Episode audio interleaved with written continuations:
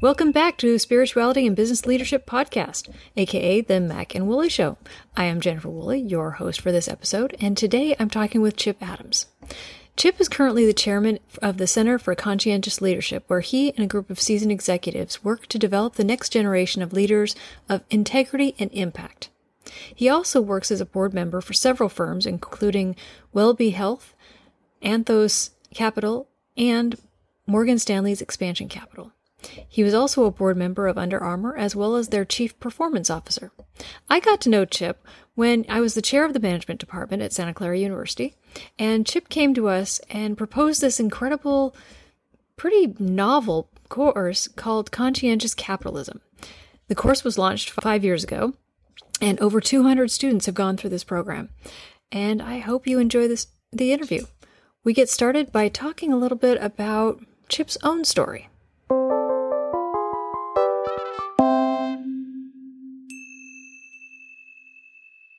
Wow, Jennifer. um, and well, first of all, thank you for thank you for having me today. I'm, uh, you know, I've, i love our conversations and sharing this is going to be, a, you know, really uh, just, you know, a joy for me. So thank you. Appreciate that. Sorry, um, I already went off script. Well, you should go off script because that makes this even better. So, um, no, it was really interesting when you said, uh, "Would you come in to chat about spirituality in business?" I got I had to pause for two reasons. One is I'm no expert on spirituality or business. Uh, I just am trying to do the spirituality journey better each day. Um, and the, the second thing is, it just has to be taken in the context of looking backwards because, mm-hmm. you know, hindsight is a gift. And at 67, I can look back. I don't believe that there are lessons that are better. I think there'd just be more experiences that might be uh, illuminating to some people about the journey. And so, you know, you talk about the, the story. You know, it is a story to, to spirituality. My my whole story is is that because you know that the brief version is I I was raised in New Jersey in a small town Catholic community. There were the Catholics, there were the Greeks, there were the Italians, the rich Italians, the mafia were up in the other part of town. The, the Capulets, the Montagues.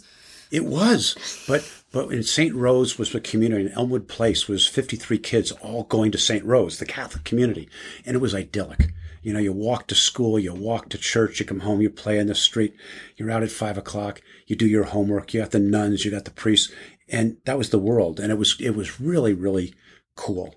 Um, part of the story was how great that was, and and you know the altar boy and the Latin, and it was you know it just was a way of life, and it was a simple yeah. way of life, a fun way of life. And then it came crashing down all in the space of 18 months. That uh, when I was 14, my my uh, my dad uh, went went bankrupt, mm. starting a new company. Now, in 1964, New Jersey was not the time to be engaged as entrepreneurship. Yes. And when you fail in a tiny little town, there's a lot of shame because you owe people around right. town money. So that was one. Then my parents got divorced, and in a Catholic community. Oh. Where dad was head of the Holy Name Society, you know, the effect on a 14 year old was unknown to me. All I, all I, I, when I look back on it, I have, I understand it better. I just dove into anything but home. And I got lucky because the community was so strong. I dove into school. I dove into sports. I had great grades. I was captain of two teams. I was raising money for the Project Hope. I was, but it could have been right. drinking. It could have yeah. been anything else. And I know that that was a gift. Um, but what made me feel good was all the achievements, was all the things I just mentioned. Mm-hmm. And it kept going. So then I go and I, I get into Princeton and I go there and I get a job coming out of Princeton at Citibank. It said number one training program. The only, I didn't know what finance was. I had never heard of the Wall Street Journal, but I applied to this bank and they liked the fact that I sold hot dogs to work my way through school. I was an entrepreneur. I had to look that one up in the dictionary. I really did. And uh, and then coming out to Stanford, all this stuff sounds so great. And then Bain, which is a big consulting firm, and I started their venture capital operation at 27. It's you know, it sounds so great. And by the way, I was a good kid. But on the other hand, all this stuff looks great. Youngest venture partner, blah, blah, blah. I was churning on the inside. Mm. Truly, I was churning because I kept chasing the next thing to be successful, not the day of doing things, but the vision of being successful in everybody's eyes. And also accomplishment because of my fear of failure and financial failure Yeah. drove me to not spend money, Yep. but to put money in the bank. And that became my big car. I didn't have a good, nice car. They go, why? He's so rich. He hadn't done a car. I had a bank account. And when I saw the number grow, Yeah. that was my car. Yep. That was my house. That was, and I was so deep into what we call the three lies. And Henri Nouwen talks about it, but so does Socrates. You know, what you accomplish, what you have, and what people think of you. And I was chasing accomplishment and what people think of me. And I got so bad, they had to go get help. Truly had to go get help. I had to go, I, I went to a therapist to say, this stinks. I, I don't know what I'm doing. I also went to two men who helped me out. That's actually pretty um well, self-aware to understand that you needed help or that you would be willing to get help because a lot of people would just keep going and burn themselves out or reach a sad destination. So for you to, to take that opportunity and really transform your life, that's a huge thing. I wish that were true. It's true. No, It I is. actually did hit a bottom for me. Mm. I was wearing heart monitors. I was going to work doing venture capital deals and trying to compete with the best of the best and then going home and not being able to sleep at night Yeah. to the point where emotionally I went to the people who gave me the money for my new fund and said, take it back. And they said, no, relax. So it was then that I said, I Wow. better have a change. But when you talk about, you know, where do we come from? A Yeah. lot of great stuff. But it was the challenges that I was unaware of. I thought I was a good Catholic. I'm going to daily mass. I'm teaching Sunday school. But interiorly, Yeah. was I religious? No. I was going to church. Mhm. Was I spiritual? No. I thought religion was what I was supposed to do. So I was neither religious Right. nor spiritual. And that was my problem, Mhm. was not being spiritual. That dawning was that I have a lot of things I have no fulfillment. Sort of took me to a, a lower pl- a lower place. I needed to crawl out of that hole. That makes sense. I couldn't live. I couldn't live like that anymore, and that's really the story of the journey that you know we're we're chatting about. Well, that's intense. I mean, that's that's a great story. I, I think that a lot of people they may not have hit rock bottom, but they do feel unfulfilled. They do feel like something is missing, and they may not have, you know, they may not have the heart monitor, but they may be close or on the road to getting that. Um, and I. I completely understand how you're saying that religion was a checkbox. You were Yes. doing it. You were getting it out of the way. You were achieving that because you were supposed to, because you were a good Catholic boy. Yep, Um, exactly. And and you know, once you check that, okay, now move on to the next thing I need to do. Next thing, and what is it going to take to get to the next achievement, um, which obviously takes a lot out of you. So what happened next? So, uh, I'll, I'll I'll fast forward uh, further ahead. No, I'll, I'll I'll continue the story, and then you can cut it out. um, so, I went to. Um, I got again. I I have been so lucky. I went to two um, very uh, much older men um, and told them, and I had always lived the lie that I had to be strong or appear strong, even when I wasn't, because in my business role and also my life, I didn't share. Yeah. I didn't let it. No one knew what I was going through. But I went to these uh, two men. One was a founder of the Gap, and the other was a, uh, one of the uh, largest investors and best, greatest philanthropists of the last fifty years. They were older, and I just I broke down and cried. And they heard the story. I said, "I suck at this. I'm terrible at that. This is terrible. I want to give the money back. You don't even want to be with me. I don't even know why I'm here." And they smiled at each other. And one of them turned to me and said, "You know, now that we know you, we'll help you." And but if we both agree on what you might want to do next, Our suggestion is you just do it, then then we'll feel useful. And I'm thinking, we do it. Tell me anything. Anything you tell me is better. So I was hungry Yeah. to hear, which motivated them to help. Yeah. If it wasn't for those two men in my life, I don't know where my professional career would have been. Mm-hmm. And you fast forward uh, through four kids and, and marriage and, and, you know, one significant uh, immune disease with one of the kids. And we all have challenges in our life. Um, and then I ran into um, I, another a, another individual who changed my life and brought me into this spiritual journey that we're going to talk about that I'm trying to be on as best as I can. But that was um, uh, the former president of Santa Clara. I went to and said, I really want to do the Ignatian exercises. I want to do the, you know, the 19th annotation. I want to go through this whole process. And he said, let me give you my best friend, Jerry McKevitt, Father Jerry McKevitt chairman of the history department a long time ago. He was older, he was wise, and he said, "Go talk to Jerry." And I sat down with Jerry, and he, we chatted for a couple hours. And he said, "You know, let's do this again. Let's don't worry about the exercises; they'll come." What he meant was, "You're nowhere close to those exercises. Why don't we just chat Let's about do the, a warm up. why don't we start by chatting about what you want in life? Mm-hmm. What is it you want out of your spiritual journey? And that's the question he asked. He said, you know, because this is all about your relationship. And I am brought up in the Christian tradition. There are so many ways to approach spirituality. But in my case, he said, what do you want from God? What do you want to be for God? And he wasn't talking about the Our Father, the Hail Mary. He was talking about me. Right. What do you think you want? And we chatted and we talked. And uh, that was went on for 11 years. And then I did the exercises. Well, it's But- interesting that you say that because the exercises, it was almost like you were still in the mindset that you had to get this done. Bingo. But somebody wiser came along and said, let me help you get to the phase where those will be even useful or more useful than if you had done them 11 years earlier. Jerry, I can't tell you.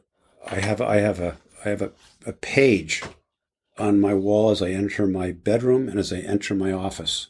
And it's Jerry's questions. And every question was a gentle question about do you know that you are loved? Hmm. What do you mean, Father? Well, do you know that no matter who you are, the most honest person you are is the one that's loved, not the one that you you're you're worried about. And he went through all, you know, again, one by one, he dismantled the walls of the lies Yeah. by questions and gentleness and kindness and said, well, when those are sort of dissembled, we can start talking about other things that might be really useful. His favorite thing was useful. And that became that began my spiritual journey. So that's the the story of how I started. And I'm still on a journey. So I got very lucky with three people in my life and then, you know, Nancy, my wife, who as I said to you, I consider my North Star. Um, you know, who really has taught me how to love and be loved. And that has opened up a whole different set of doors um, in terms of being okay just being where we are, which was a wildly new Yeah. concept to me. I think it is for a lot of people. A lot of people, You bet. you know, we're we're either looking in the past or in the in the future. Right. And we're not present for whatever that means. So that's actually a huge gift. Well, they say that to me again, there's so many things to talk about in terms of ideas and thoughts. But one of the things that hit me was, you know, that, you know, I think it was Merton that said the two greatest sins are regrets about the past and anxiety about the future. And what he really meant was those are the two things that eat at our soul. Mm-hmm. And it's easy to say in our heads, you know, it's the journey from head to heart that's the the hard one. And I one of the things that with Jerry McKevitt, Father McKevitt, was he helped me understand the joy of small steps.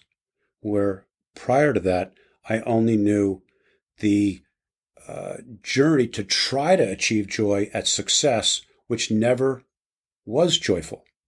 And the idea you can have joy each day for small steps, that was probably five years in the making to even begin to think, oh, I think I understand. Right. So this was not a, a journey of be like me. It was a journey of my discovery of the need and the benefit and the joy of this process of becoming. Because I don't believe spirituality, Jennifer, is about being spiritual.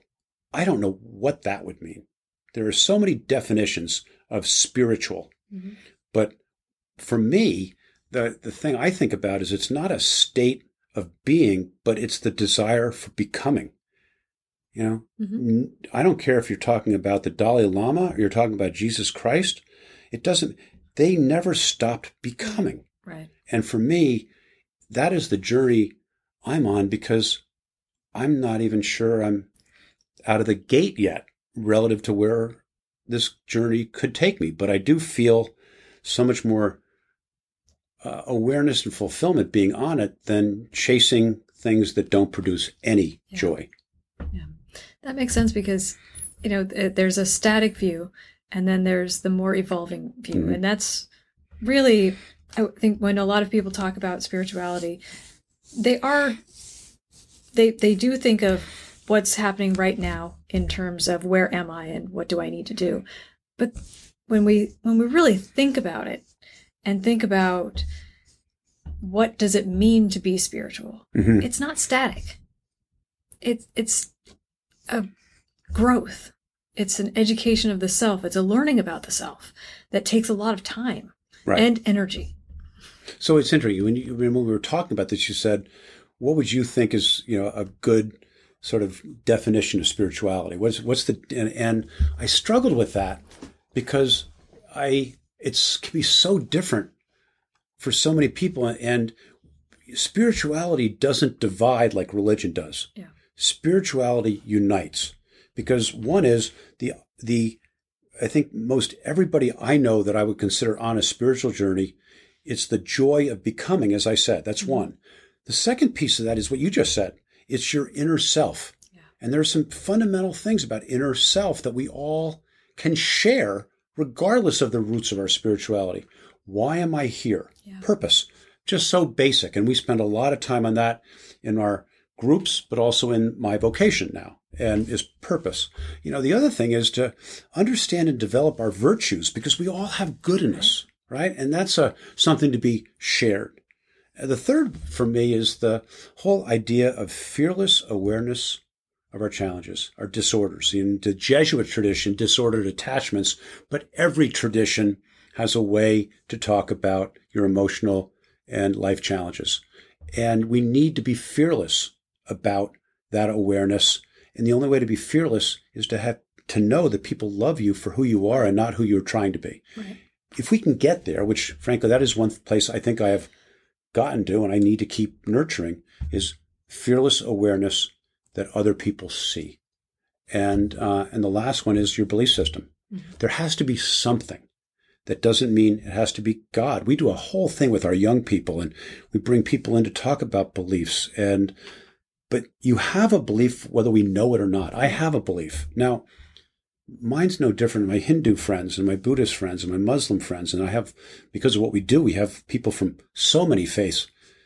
It's the same journey. Yeah. It's the same, but there has to be some recognition of what is at your innermost core of why you're here and what you believe, whatever it is that's true to you. Yeah. And I think that that to me, that's the spirituality, which is becoming the inner journey of virtues and purpose and your disorders. And then the, how we apply that to our daily choices and actions. And to me, that's the, that's the journey I think we share. That's the mm-hmm. journey I believe I share with our 22 year olds who, as they know, I'm just on the journey. I'm not teaching the journey, I'm sharing the journey.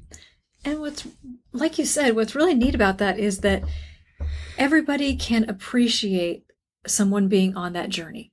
Because we know that mm-hmm.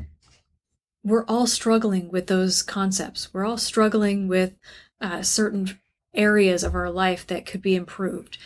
And so, like you said, it, it really does unite us um, because we're all we all understand the human or the fundamental nature of these questions, the fundamental humanness behind it.